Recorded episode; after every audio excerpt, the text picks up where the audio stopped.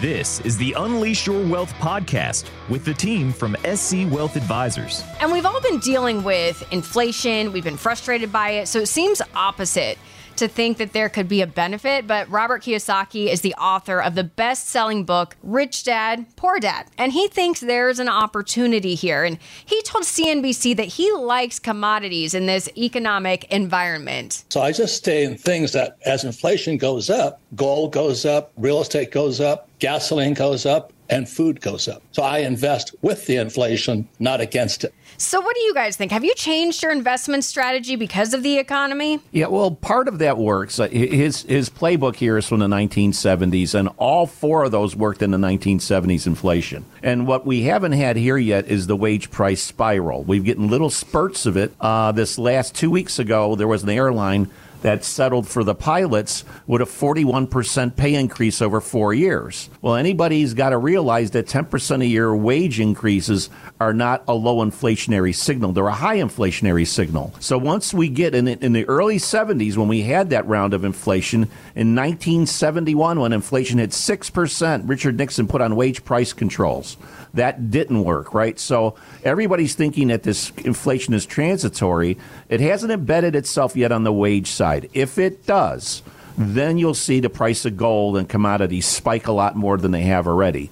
So you can have part of your portfolio there, but I don't think you overcommit yet because we haven't seen all of that unfold, Raj. Yeah, I mean, Rick, it's uh, ultimately you want to be tied to some sort of equity with some uh, protection. And so obviously you see people are running to the bank to get their their CD because that's easy to do. But you can also invest in one year treasuries where you're going to invest for one year it's the risk-free rate of return, and typically it's higher than putting your money in the CD. So why don't we at least do a one-year Treasuries? We also have structured notes. Structured notes, you get to participate in the market and have no downside. They're typically only 12 to 15 months, so you know that if the market goes down, you don't lose anything.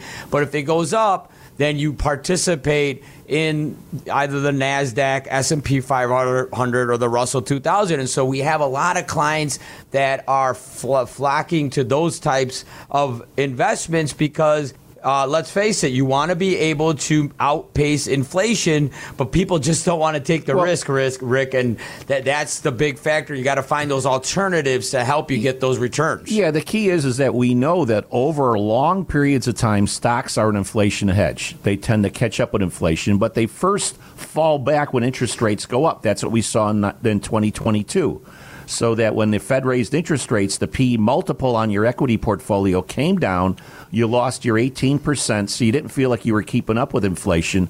That's because there's a delayed effect in your stock portfolio when it catches up with inflation, where stocks then start to outperform again. So stocks are an inflation hedge, but you have to invest in them prudently, which means that if you can't take the volatility of a 20% down in a year, then again, if you use, say, a principal protected structured note, that means that you participate in the upside up to a cap, usually around 12 to 13 percent in the in the index. But if the market goes down, you don't lose any money.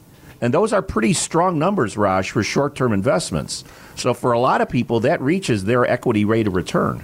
Yeah, and again, it's really structuring and balancing out your portfolio and having a blended strategy. There is no all or none, but it, it, you structure the portfolio where you have some stocks, you have some ETFs, you have some structured notes, you have some treasuries, and so Nobody has the crystal ball. Nobody knows where we're going. But what we do know, it's not timing the market.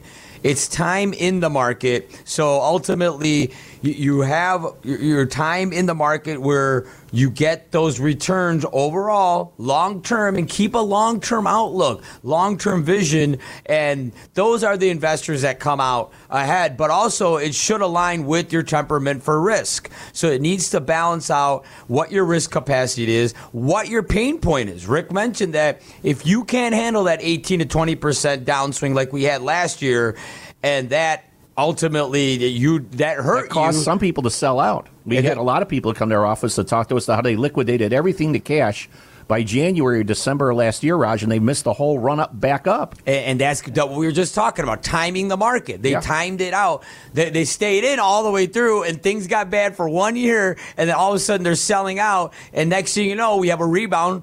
Year to date, the market has completely ran back. So don't time it out, but it's okay to have a, a low temperament for risk. So look to other alternatives so that you know you don't want to lose money. Rick, last we checked, people don't like Nobody losing wants to money. lose money. And they Right. want to have that floor under your portfolio. There are strategies out there where you could put a floor under your portfolio so that if the market goes down again or when it goes down again, you know that you won't lose a single penny, but you still participate in the upside. And I think that that's why we're actually setting up a lot of those for clients because it's right there. It's in the middle where you get the protection on the downside. You still are able to participate in the stock market. Right, and and the whole point is that if you're going to rely on market timing to get in and out when these markets shift, you usually make mistakes. That's why most traders, 98% of them lose money.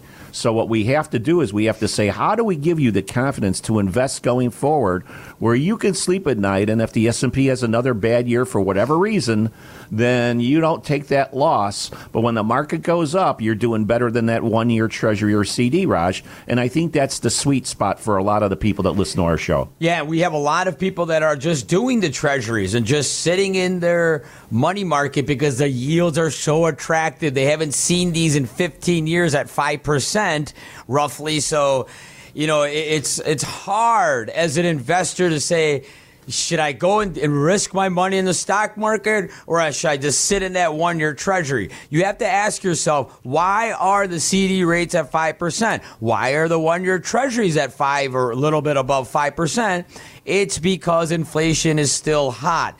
And so when inflation is high, that's how they are able to offer these attractive yields. But don't get stuck in those types of yields. It's okay for part of your portfolio, but don't invest your entire portfolio because in the long term, Rick, we've seen that people stay in those, investors stay in those, end up long term. They don't make any changes and they're stuck in that 5%. And then they for fast forward five, six, seven, eight, or ten years later, they look back and say, "Why did I stay in that five percent CD where they gave up so much and so many returns and performance over that long term period?" Well, and then again, if you're talking about a CD, you don't have any tax deferral. So if you're in an upper income tax bracket, your five nets back out to three.